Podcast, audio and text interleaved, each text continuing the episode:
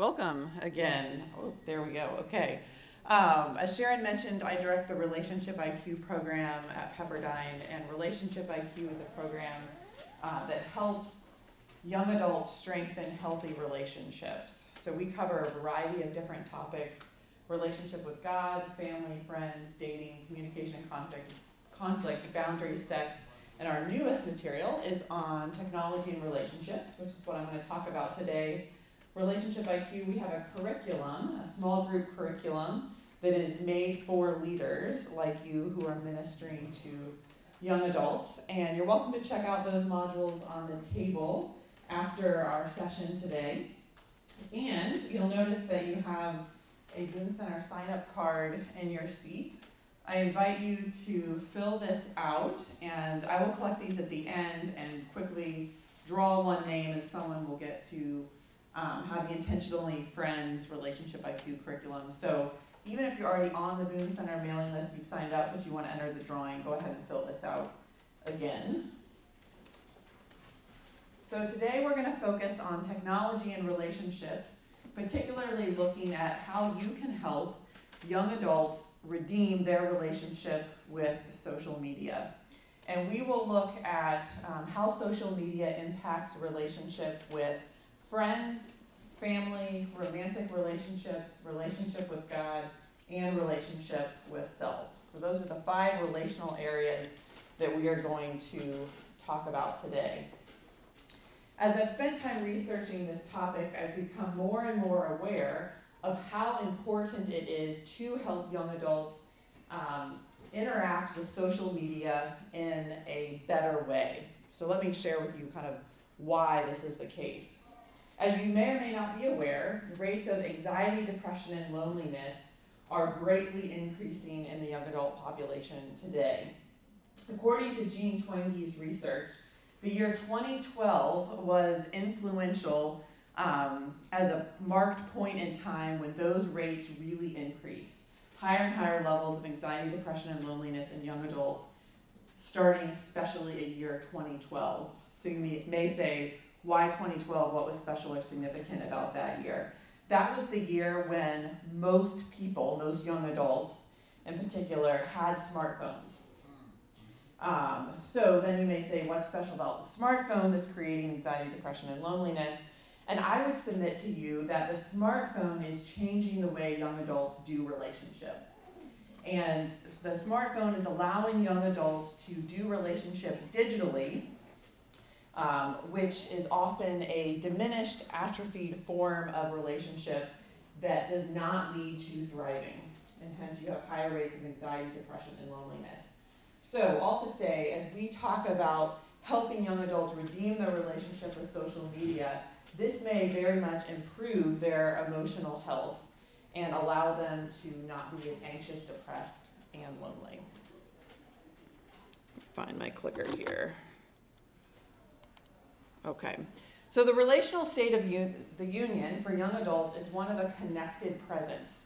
So young adults have known a digital world in which they expect to be able to be connected and in relationship with each other even when they are physically absent from each other. Communication technologies like the smartphone and what the smartphone supports, social media, text, um, chats, video messages, all these types of things create a web of communication. And this is really different than, say, 20 years ago, even. 20 years ago, if you were in the physical absence of a person, you were probably relationally absent from that person as well. Versus now, we can be physically absent from each other and relationally present. I can be flying across the country and I can text my husband that there's not relational absence even when I'm on a plane for instance. My husband and I actually dated long distance the whole way from Missouri to California, and we were able to build and support a healthy relationship in each other's physical absence largely through communication technologies. This is a very different state that young adults are living in. Um, they expect a connected presence with each other because a connected presence is possible. And this expectation is most heightened around romantic relationships. So, as you are going to be prepared to help young adults redeem their relationship with social media, the first step is helping young adults appreciate what is a healthy relationship to begin with. So, if we're going to evaluate the impact of social media and communication technologies on relationship, we need to have a clear sense and have young adults have a clear sense of what a healthy relationship even is to begin with. So, we're going to look at a healthy relationship from the mm-hmm. lens of intimacy interdependence, secure attachment, and developing one's internal world. So that's where we're headed here to understand healthy relationships. So we're going to ask the question is technology good or bad for relationships? Is technology functioning like the Tower of Babel, taking us away from God? Or is technology functioning like Noah's Ark, offering safety and protection? And through this conversation, we'll see that there's both a good and bad possibilities as technology impacts relationship. So, first, healthy relationships are characterized by intimacy. When young adults hear the word intimacy, they often think about sexual intimacy first, but of course, intimacy is broader than that. That intimacy involves our minds, our cognition, our emotions, and our spiritual life. That we can be known mentally, emotionally, and spiritually by each other. Intimacy involves a close association or deep understanding of the good, the bad, and the ugly of who we are. To be intimate with a person is to be known fully, um, even in ways that we aren't pleased with about ourselves. And healthy intimacy and relationship with other people begins with intimacy with God. So, as we know, God knows us as people most fully. He knows every piece about who we are, even more than we know ourselves. And as God knows us fully and fully accepts us, He gives us security to be intimate with other people. Because we are fully known and accepted by God through Christ, we can risk intimacy being known by other people um, such that even if someone does not accept us, rejects us, it'll be painful, it will hurt, but having intimacy and relationship with God um, is primary, and that allows us to withstand if connection does not go well, intimacy does not go well with a person. So God's love is the foundation for intimacy. And intimacy engages both the internal and external worlds. Some of you may be familiar with this language, others not. Um, so when I say internal world, I'm referring to a person's thoughts, feelings, beliefs, ideal, ideas, and values.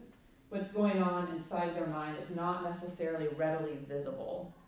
Whereas the external world uh, refers to a person's appearance, image, actions, or experiences, uh, which is more observable and present. So to be intimate with the person is to be known both in the internal and external worlds.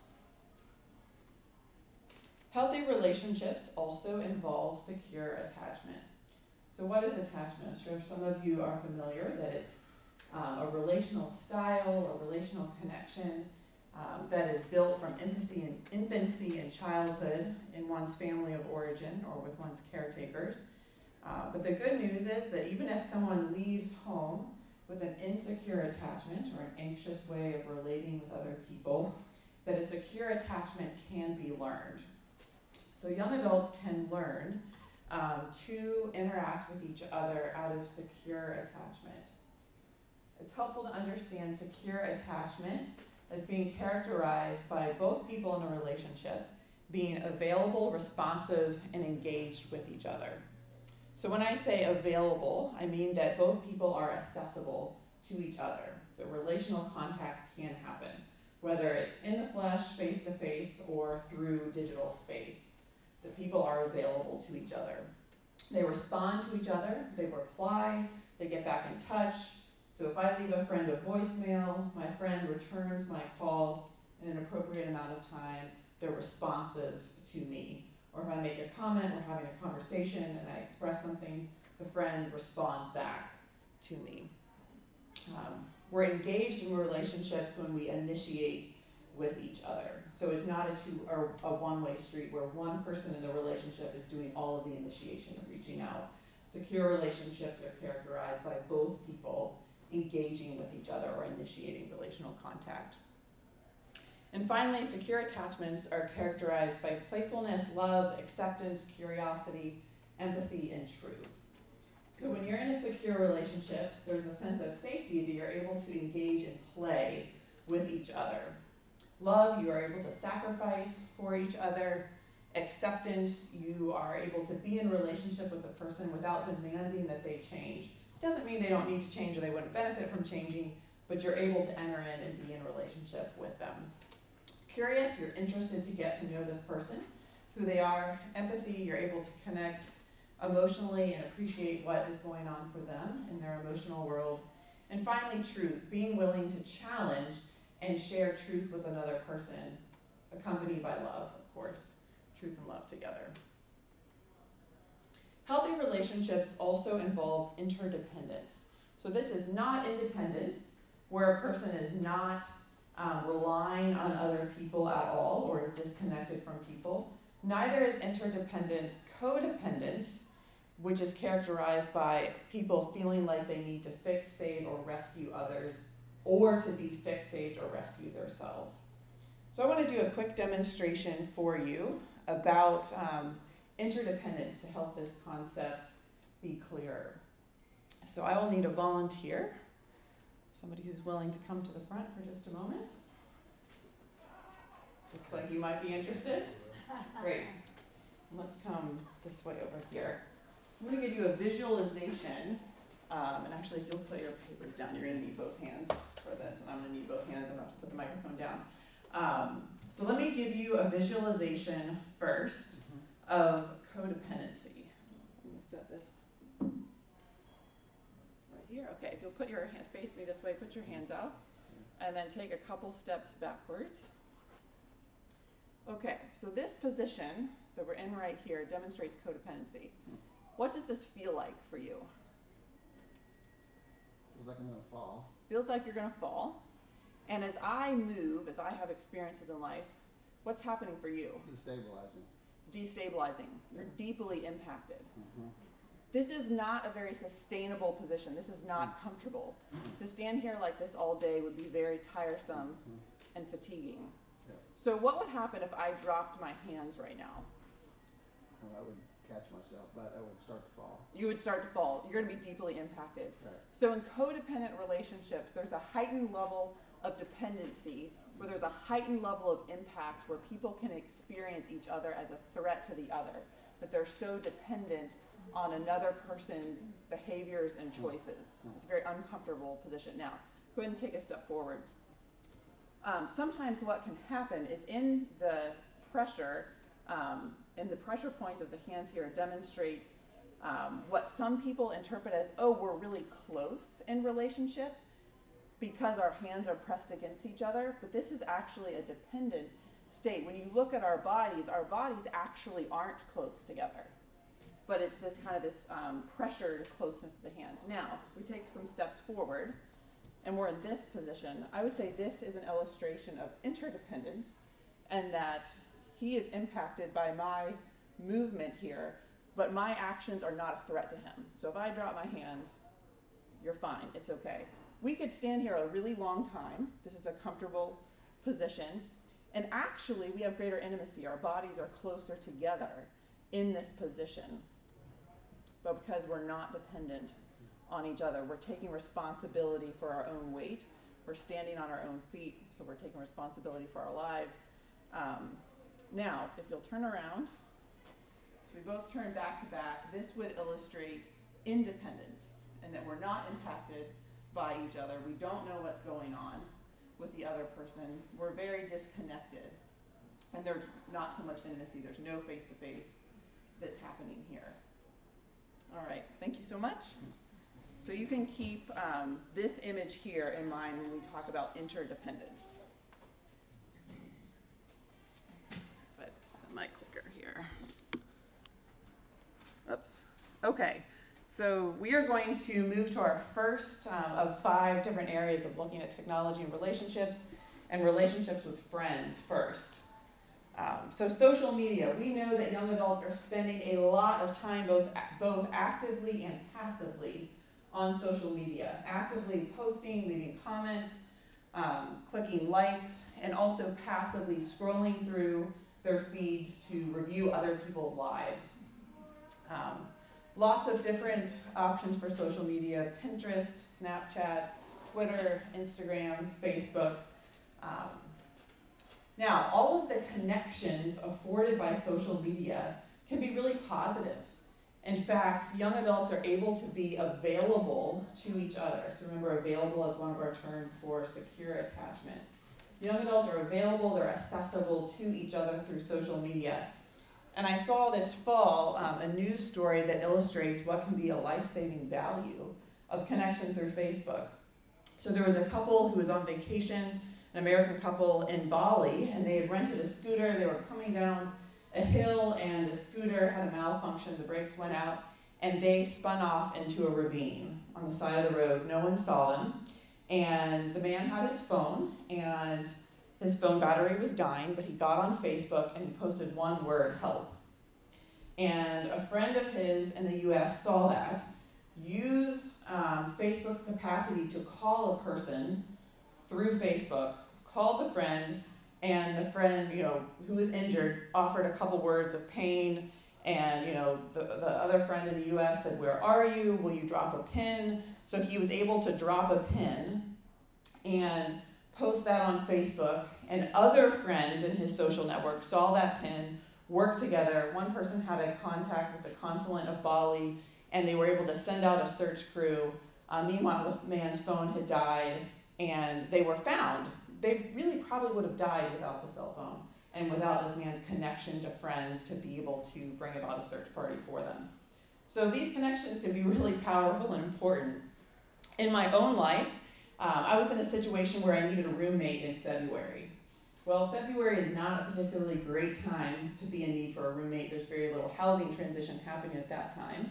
So I posted on Facebook, I need a roommate. And a man from my small group the year before saw it and he said, Hey, we're giving our intern a full time position. She's going to be looking for a place to live. I think y'all would be, you know, great living together. And she became my roommate that was really, really helpful to me. And without social media, I wouldn't have been able to make that connection. And ironically, that friend, um, she worked for the St. Louis Rams football team, and she moved out to LA when the Rams moved out here, and I moved out here at the same time. So she's a friend that I have from St. Louis in LA, all because of that Facebook connection. So points of accessibility and networking that social media affords can be really important in young adults' lives. Yet, um, social media has a heightened emphasis on appearance. So, young adults feel a pressure that their lives have to appear happy, fun, or perfect at all times. Well, how do they accomplish this? By taking lots and lots of pictures and choosing the best ones to post spending time curating the image and improving the image. Um, and what happens as a result of these so called perfect images being posted is that young adults end up portraying a life that is somewhat fake and not true to who they are. Um, a student at Pepperdine shared with me this story, and she said, I went to my sorority function and I posted a picture at the end of the evening that said, we left it all out on the dance floor, you know, communicating that we had this awesome, fabulous evening. And she said the truth was, I left crying. That I had a really difficult time relating with one of my friends and was really hurt at this event, but she felt the pressure to portray her evening a certain way. Um, and so people then view her life as though her, that was a wonderful evening, when that was really not the case for her. That is not what was most true of her evening. So the appearance focused basis of social media can negatively impact intimacy and being known in the good, the bad, and the ugly. And we're only portraying what is good. Fear of missing out. Some of you may be familiar with this term, FOMO, fear of missing out. Um, as young adults see the events of their friends' lives Um, they can fear missing out or experience sorrow and pain that they weren't invited to certain events. It can even be difficult if a young adult was invited to an event, but they weren't able to go, and then they see the pictures after the fact, um, and there's a sense of their life is not as good, they have missed out. Um, now, when you and I were growing up, we may have gone back to school and we may have heard, oh, this party happened and we weren't invited. That's a different experience to hear about it in the presence of other friends than to be home alone seeing images of things that you've missed out on. That can be a much stronger experience to actually see the images of what you've missed out on. Shallow relationships. Um, social media supports very short form communications. And this short form communication can short circuit being known in one's internal world. So, for example, what could happen? If a young adult posts uh, experiences from their weekend, let's say they went to Disney World, and then they run into their friends later, their friends have seen um, those pictures from Disney World over the weekend, they can think, I don't even need to ask my friend about how their weekend was. I already know they went to Disney World. And then there's less face to face personal conversation around life experiences because young adults feel like they already know because they've seen images of these experiences, say, over the weekend. Um, the images don't portray a person's internal world, they only portray the external world. So, young adults can be encouraged to use curiosity to ask questions about the pictures that they've seen of their friends on social media and say, hey, tell me the story of what went on you know, during this experience. What was fun? What was difficult about that time? Um, what were you feeling? How were things in your relationships, etc. Sherry Turkle wrote a book called Alone Together. And she coined this term to describe a dynamic um, whereby young adults may be in the same space together, together, but functionally, relationally, they're alone because they're absorbed or preoccupied with their smartphones. So they're together in a shared space, but actually alone. Um, I've seen this in the classroom. The moment I say, okay, it's time for a break, um, students will pull out their smartphones instead of connecting to each other, other. So they become alone in this space that could be used for connections. This happens at mealtime, phones are pulled out. This happens during watching movies together. And you may think, well, when you watch a movie, you know, you're not necessarily having dialogue. Most people like it to be quiet when you're watching a movie. But if you're watching a movie with someone who's on their cell phone at the same time, there's a diminished sense of a shared experience together, um, even when conversation is not expected at that time. Uh, young adults are preoccupied with documenting their experiences. And young adults will say, you know, sometimes I've devised plans or a certain picture or to go to a pretty place just to be able to document it. And it's not so much about having the actual experience, but I want to document this. Um, so the focus on documenting experience renders young adults alone together. And it's been said um, in this way that the quality of experience is beginning to take second place to the quantity of proof that we collect. So it matters more that we can show people where we've been than we've had the experience ourselves.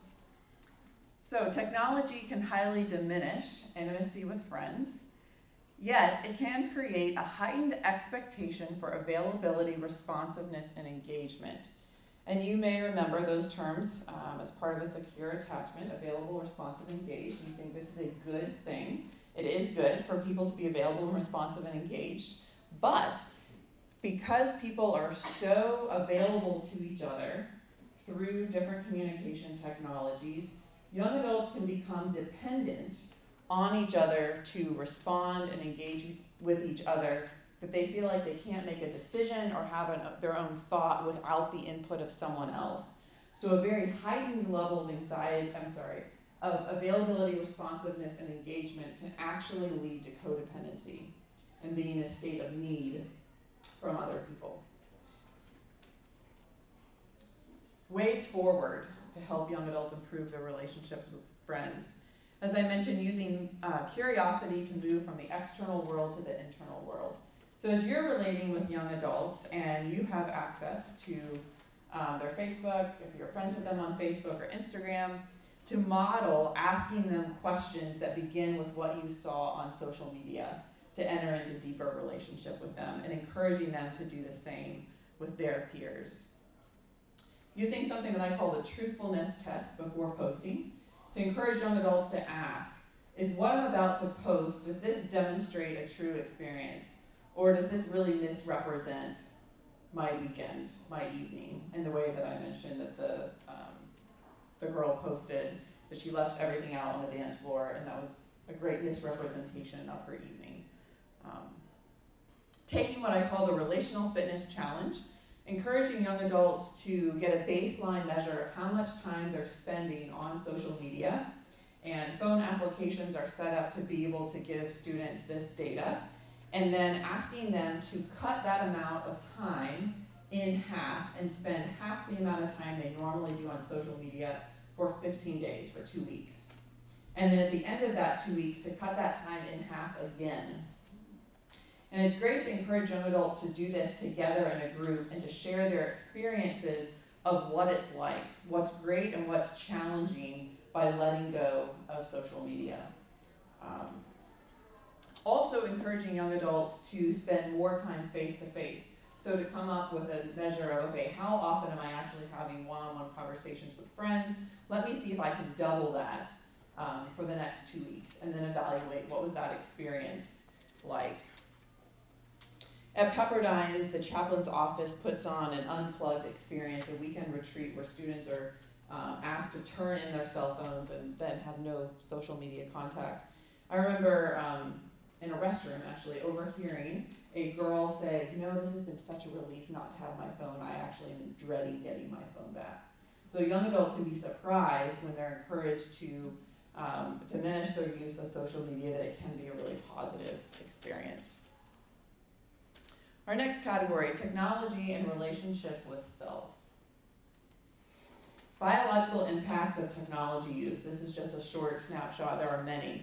Um, research is showing that the brain is changing. Um, the smartphone allows us to multitask and shift our attention so much because of the pings, notifications, and alerts we get on our phone. And research is showing that the areas of the brain associated with attentional control and focus are diminishing. This is significant. We're wearing out our pleasure centers. Um, our dopamine response is in an overstimulated um, zone by being exposed to so many images, videos, and games from technology that people are losing their ability to experience real pleasure from smaller um, positive experiences of life, like seeing a sunset, enjoying a good meal, holding a significant other's friend, hand. Um, and they're not finding the pleasure that they could because their dopamine um, pleasure centers are overstimulated by technology. Less physical activity simply because people are, are absorbed with their phones. The Google effect, um, we're learning that we are memorizing less, our brains are holding on to less information because we know that we can find it on Google.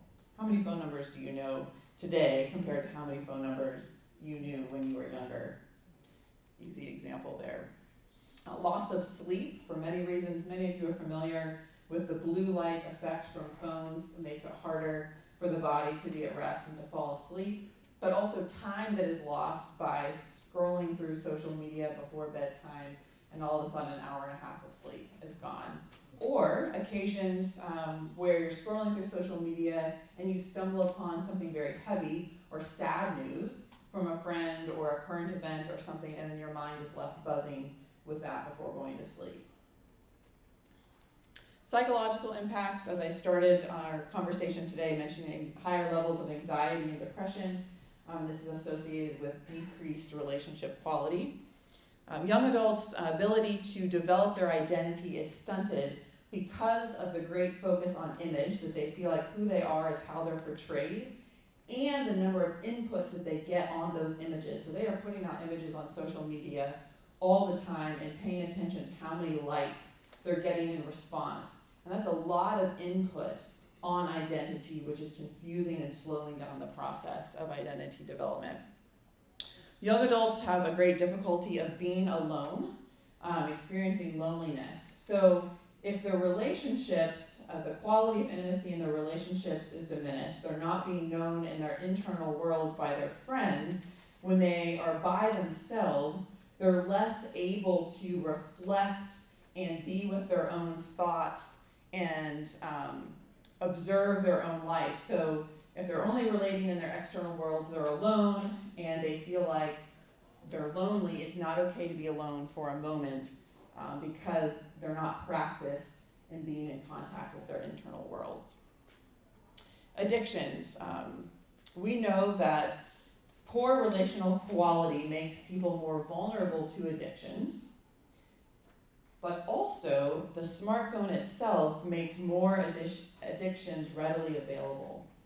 It's easier to engage in um, shopping too much because you know if you go to the mall you can only carry so many bags well there's no difficulty ordering any number of things online so being addicted to shopping being addicted to gaming being addicted to pornography um, being addicted even to work through the smartphone being addicted you could say lowercase a addiction be addicted to oneself a sense of narcissism by taking pictures of oneself selfies um, so again, this is uh, really concerning that relationships are breaking down. This makes us more vulnerable to addictions, and yet addictions are also much more accessible through the smartphone. Oops. Oh. Okay.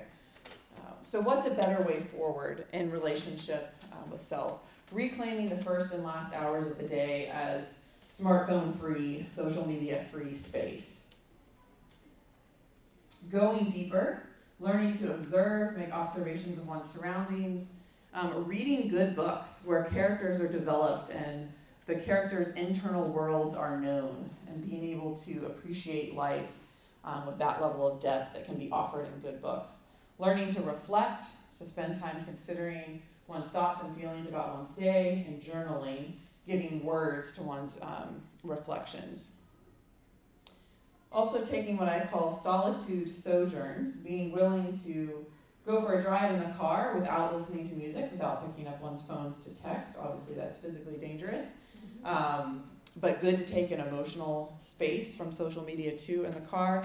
Not listening to music on walks, not taking one's phone with them while taking a walk, but really actually having space by oneself without being preoccupied with inputs from the phone. Technology and romantic relationships. Romantic relationships are changing based on the smartphone. There's a number of new dynamics that young adults encounter. Um, first around, what it is to go public in a relationship. Um, going public is more about being documented in social media together than it is about being seen in public. Uh, so young adults are wrestling with, is it okay to post a picture of my significant other and I? Are we ready for this in relationship? Um, is the significant other going to be okay? How are they going to feel if I post a picture of myself um, and the other person online? But also, even more importantly, is Facebook's status update, relationship status, actually tagging the significant other um, and making it very clear that you're in a relationship. So, young adults are working through these challenges and making decisions on what it is to go public um, in the digital space young adults often feel a pressure for their relationship to look really awesome and fun. Uh, a student I was speaking with at Pepperdine shared around um, having posted this great picture of her and her boyfriend that made it look like they were having a great time. And she said, truthfully, I wasn't sure if the relationship was going to be ending in the next 24 hours. Um, but feeling this pressure that the relationship has to look awesome. Infidelity. Uh, a third of divorce cases now have the word Facebook in them somewhere. That Facebook uh, has become a great source of infidelity. That folks are, it's very easy to reconnect with someone um, from the past. What's interesting um, is a young adult's, the, the state of attachment can be revealed through young adults' responses around social media and the computer. So let me give you an example for, of this. Let's say a couple is hanging out and um, the guy returned from using the restroom and he comes back in the room and his girlfriend closes her computer screen. Does he interpret that as, oh, good, she's going to give me my full and undivided attention, or she's hiding something.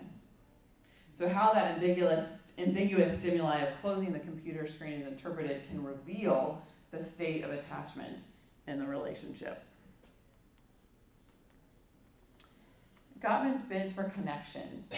Um, young adults can be helped to appreciate um, ways that the relationship is built and ways that they are reaching for each other. So, Gottman is a psychologist who focuses on behavior, and he has come up with this concept called bids for connection. And um, this is similar to attachment. So, um, a bid for connection, he would say, is any attempt for a person to be acknowledged, get attention, or affirmation, or have relational contact with a person. So, this is the initiation. Um, this is the engagement, an available, responsive, and engaged of secure attachment, reaching out. How a person responds to that bid for connection can be categorized as moving toward, away, or against. And this is happening in the digital space. But let me first give an example of a non a non-digital example. So if I'm going for a walk with uh, my husband and I say, "Hey, I really like those shutters on that house over there," I have made a bid for connection. I know that I like the shutters on the house, but I don't necessarily have to verbalize the fact that I know that I like the shutters on the house. I'm verbalizing it because I'm wanting to have a point of connection. I'm wanting to have a relationship over the fact that I like these shutters on the house. So I am making a bid for connection. He could respond to me and say, Oh, I like those shutters too. Or, Oh, I like those shutters on that house over there. And that would exemplify him moving towards me and responding well. Or he could say nothing at all, and that would be him moving away, just kind of not engaging the bid for connection. Or he could move against and say, wow, those shutters are really terrible. How could you like something that looks like that? Um, so these type of bids of connection are also happening in the digital space. Anytime a person sends an emoticon to another person, blowing a kiss on text, or a smiley face, this is a bid for connection where they're asking for relationship to be responded to. A Snapchat is a bid for connection. A Facebook message, a comment on a picture is a bid for connections. So, for young adults to appreciate that these small um, points of relational contact are meaningful and significant in developing the character of attachment in the relationship, whether or not they're responding well and moving towards each other. Phubbing and technoference. So, phubbing is a new term that basically means being snubbed by someone's phone. So, if someone is choosing their phone instead of relational contact with you, you've been phubbed. Um, we're most sensitive to this often in romantic relationships, and this can happen around times of greeting. So, let's say a girlfriend's coming over to her boyfriend's apartment and the boyfriend is uh, absorbed in video games and he doesn't get up to greet her properly, she's going to feel a sense of hurt that she's been um, phubbed, phone, or technoference in the case um, with games. Research studies show that when phubbing and technoference occurred, relationship satisfaction is decreased. And in fact, really, uh, studies demonstrate that the mere presence of a cell phone on a table during a meal or dialogue will change the quality of what is talked about in that conversation. That people will be less vulnerable and less open when a phone is just sitting on the table because they're aware that they could be interrupted at any moment and their um, significant other's attention could go away from them. Sexual interactions have changed with the advent of communication technologies. Um, it's very common for leaders of young adults when the topic of sexting or cyber sex comes up to react strongly. Oh no, this is just terrible. You can't do this.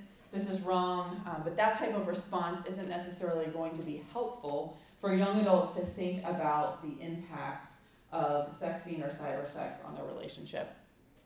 So, a way to have a more helpful conversation is to help young adults appreciate that sexting um, demonstrates a certain heightened level of intimacy that is out of place for their actual relationship. And when there's a heightened level of intimacy in one dimension, this can lead to increased anxiety.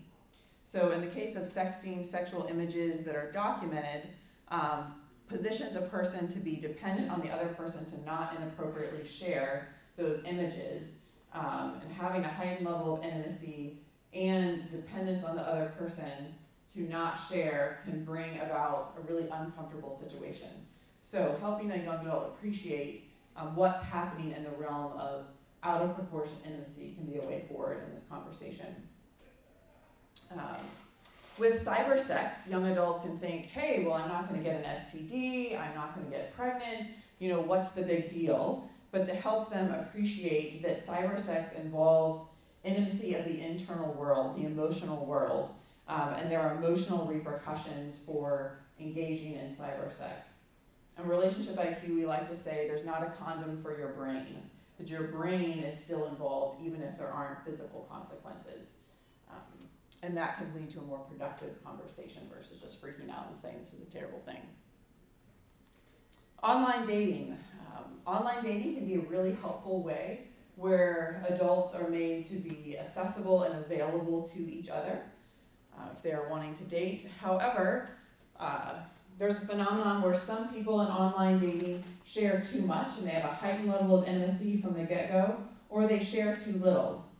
Uh, they can feel anonymous, and this can support them sharing too much, having too much intimacy at the beginning. So, helping young adults choose incremental intimacy in the realm of online dating. Um, young adults can um, help to assess the progression of the relationship by paying attention to is this person available and responsive and engaged with me? Is this relationship being developed on a two way street? Or is this a one way street relationship where I'm you know, doing all of the work of the relationship? So that can be a helpful way of just kind of monitoring the development of the relationship at the beginning in an online space. Better ways forward in romantic relationships. Discussing, discussing expectations around social media use. Um, for a person to ask, hey, have there been times where you felt ignored um, because I've been distracted using my phone? And that invites the other partner to ask them the same question back and to say, you know, how is this going?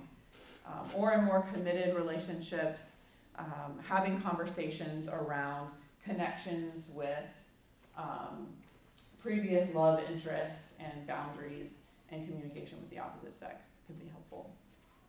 Some young adults develop their relationships online. I'm thinking of a young adult that I know, um, a gentleman at church, and his relationship uh, was developed online. And so it was important for him to cultivate the relationship outside of digital space um, to get to know this person more fully. And finally, helping young adults to use communication technologies to foster a secure attachment to help them become available, responsive, and engaged with each other, demonstrating playfulness, love, acceptance, curiosity, empathy, and truth. Technology and relationship with family. Oops. Um, there we go. Sometimes uh, parents can feel like I have allowed my student, my young adult, great freedoms. I'm allowing them to go study abroad. They're hanging out with their friends at night. They're able to use their car and go to a certain place, and they think, you know, I've really given my young adult a lot of independence and freedom. Well, the fact that the parent is so readily available through the phone can mean that the independence is actually masquerading as codependence. And the young adult and their parent are in a codependent relationship because the child is constantly checking in with the parent, um, asking for their input and opinion, even as the parent feels like, oh, I've given the, them this freedom to leave um, the home. A colleague of mine gave this example. She said she was advising a student and helping this young man think through his major and his career choices. And in the midst of this advising appointment, the young man said, Hold on, can I call my mom and get her input? That because a parent is so readily available through the phone, young adults can be relying on their parents um, in a way that their own interdependence is being stunted. Oops. Social media secrecy. Um, very common complaint of parents my young adult won't allow me to be their friend on Facebook. I can't follow them on Instagram. So the parent is having the experience of my young adult child is not available to me. I'm not, they're not accessible, I can't reach them. But the young adult is feeling like, hey, this is equivalent to mom and dad wanting to hang out with me in the living room as I hang out with my friends. So parents can struggle to appreciate that the digital space is where young adults are hanging out, and it's really no different than if the parent were accompanying them to go out to dinner or go to the movies or wherever. Um, so if young adults can be able to validate the parent's experience and say, hey, I know you want to be connected to me, mom or dad. I know it's important that I'm available to you. Hey, what if I share with you some of my pictures or videos um, that I post online? What if I share with them to you separately? Um, the parent can appreciate being made, the young adult making themselves available in that way. So tuning into the core issue of the parent longing for connection with the young adult and helping the young, young adult validate um, the parent's desire can be a better way forward. And again, helping the parent appreciate um, the meaning of being a friend on Facebook feels like you're welcoming the parent just into their hangout space. So I think there can be a, a better way forward there with um, helpful communication around the heart of the issue. Oops. The phenomenon of technoference is also very prominent in families, and parents can be at fault for this, being absorbed on their smartphones just as much as young adults can. You see this often on vacations, particularly car trips. Uh, people can have the mindset that, oh, we're just traveling together, we're not doing anything. So this is a fine time for me to be absorbed on my phone. I'm just passing time. Um, but actually, that space in a car ride on a family vacation is a really good opportunity for intimacy and connection and that people aren't necessarily, they don't have to be preoccupied doing something else.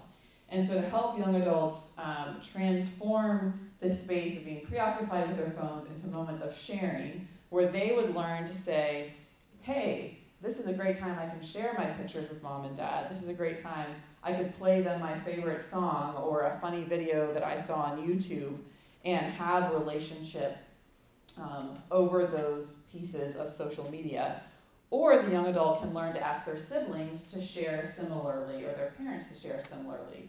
To really look to redeem vacation space, car space, um, as a time of greater connection versus just saying, oh, we're not doing anything, so I can totally absorb my phone and this is fine.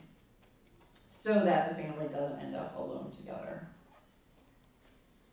Better ways forward using group text, video calls, and digital pictures to foster intimacy um, can be really helpful for families to connect um, in this way, especially when they're spread out across the country to have a shared space together.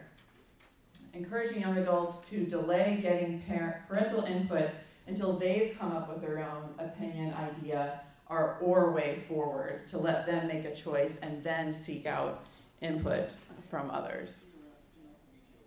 And as I mentioned, transforming alone time together into opportunities for intimacy. Our fifth uh, relational topic is relationship with God. So, how is technology impacting relationship with God? Technology fuels a consumer culture. So, young adults today are consuming information through Google and YouTube. They're consuming entertainment through Netflix, Amazon Prime, Hulu. They're consuming stuff through Amazon Prime, things that can be delivered in just a moment. Um, and they're consuming relationships through social media, watching the history of other people's lives and taking it in through their news feeds. So, this mode of consumption can be brought before God, where people start to relate with God as a vending machine. What can I get from Him? Instead of connecting with God. So, to help young adults recognize when they're coming to God just as a vending machine and say, what is to actually connect and bring my heart before God? Also, in cho- encouraging young adults to choose God over Google. That's kind of the way I say this. So, if a young adult has a concern, I'm thinking of a student who applied to law school and she was desperate to figure out when she would hear from this school about the admissions decision. So, she spent all this time searching Google to try to get some shred of an idea of when she would hear from this university. Um, she really didn't come up with anything. And she realized, you know, I could have been bringing my heart and my fears and my concerns about this before God instead of bringing my emotion to Google. So, to help young adults learn to spend time in prayer before Google searches or after Google searches, and it's not that seeking information is bad. Um, I'm sure that many of you all can think of a time where you were wondering about some possible medical diagnosis or something physically going on with your body, and you spent time searching on Google. This is fine, uh, but what is it to also bring our hearts in those moments before God instead of just looking for information? Technology supports surface relationships, as we've said. The, the heightened emphasis on image and appearance can take away from our ability to confess our sins before God well. If we're so invested in appearing good and happy and right, it makes it harder to transition and pay attention to the areas of our lives that aren't as we want and the ways that we sin and we do wrong and to bring them before God in confession. As we have little depth and relationship with other people online, just focused on the external world, it can be harder, again, to bring our internal world, our thoughts, beliefs, feelings, ideas, values, fears, concerns before God, um, and making it a point to do this when it's not necessarily natural in the way that other relationships are functioning.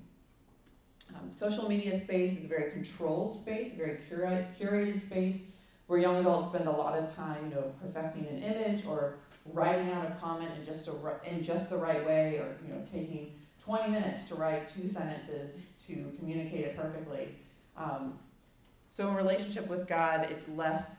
Uh, it's harder for young adults to be open and vulnerable and spontaneous and in the moment with God. Technology fosters fast paced, distracted, and unfocused lives. It's been said that we are addicted to distraction, um, that we really like being preoccupied and not having space just to be with ourselves. Um, the repercussions of this is that we can struggle in our prayer lives and Bible reading space, that we're in such a hurried up, fast um, mode that it can be hard to spend time in prayer more than two minutes, and that we lose interest and connection with God or we read through God's word so fast because we're so used to skimming digital content. Um, better ways forward. It's awesome that we have Bible applications that can offer us access to God's word in all different versions and translations. So God's word is very accessible. This is great. Um, and what we know from studies is that people's comprehension of digital content is poorer than their comprehension of reading the same content on a printed piece of paper. Um, so to help young adults slow down as they use Bible apps um, to increase their comprehension and taking in what God's word is saying. God's word is very rich and complex and has so much to offer that it's it's not a text to be skimmed when we're so used to skimming um, digital information. Um, resources online are awesome for Christian podcasts, um, sermons, worship music. Um, I've been watching some of the Bible Project videos, short summaries of all of the books of the Bible, um, and they're drawn out, and this can be really a helpful resource to build faith. And it's important that young adults not substitute these resources for real relationships in the body of Christ. Um, so to, to check in with them around actual relationships that they have in the body of Christ versus just using these resources to get around um, actual relationships with people at church. Oops. Uh, helpful reflection questions for young adults. Do my smartphone habits distract me from genuine communion with God? It's a big yes. Do my smartphone habits provide an easy escape from sober thinking about my death, the return of Christ, and eternal realities? Do my smartphone habits mute the sporadic leading of God's Spirit in my life? And I think we can all um, relate with these questions, yes, in different ways. And uh, one way of caring well for young adults is to share your own lives and experiences with them. So as you would take time to think through these questions for yourself, yourself and being willing and able to share them with young adults can help them to acknowledge um, how these questions are functioning in their own lives. Better way forward, practicing the daily examen. It's on your handout, uh, five-step process of strengthening, deepening relationship with God, a daily practice of reflecting on the day, connecting with God in prayer, reflecting on one's emotions, um, and also confession. Using phone reminders for connecting with God. Our phones are always with us, and young adults can be reminded to spend time with God. That structure can be very helpful. Um, also, the structure of setting a timer for Bible reading or prayer time can help create space for a young adult to relax and not feel like, oh, so much time is passing or how much time has passed and being distracted by that, but actually settle in um, to space with God, knowing that a timer is going to you know, keep track of the time for them. And as I mentioned before, learning to pray before after anxiety laden Google searches and to be aware of am I bringing my anxiety to Google or God? Um, all right. So we've covered five different topics of technology impacting relationship with God, self, family, friends, and romantic relationships. And again, um, I hope that the foundation for appreciating healthy relationships based on intimacy, interdependence, internal world, and secure attachment provides a helpful way for you to help young adults assess how technology is impacting them. Let me see the time, if we have time for Q and A or not. Two minutes. Two minutes, okay, If you excellent. want to pass your cards if you want to draw. Perfect. either way, Pass them to, and then, any questions? Yes, questions, thoughts, reflections?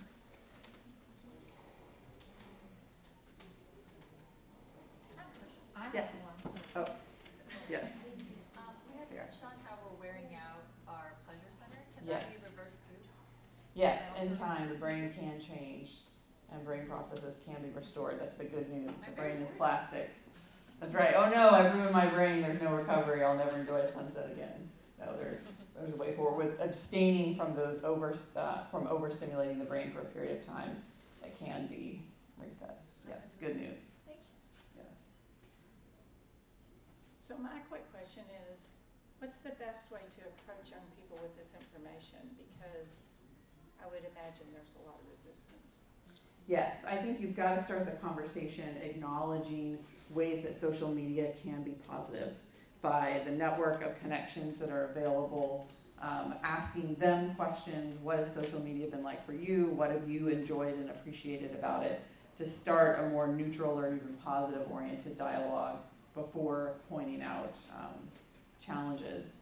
And another way forward, and hopefully less than a year from now, we'll have a module on this topic. Uh, so you could lead a six-week small group with young adults through this material, through lecture, discussion, and activity.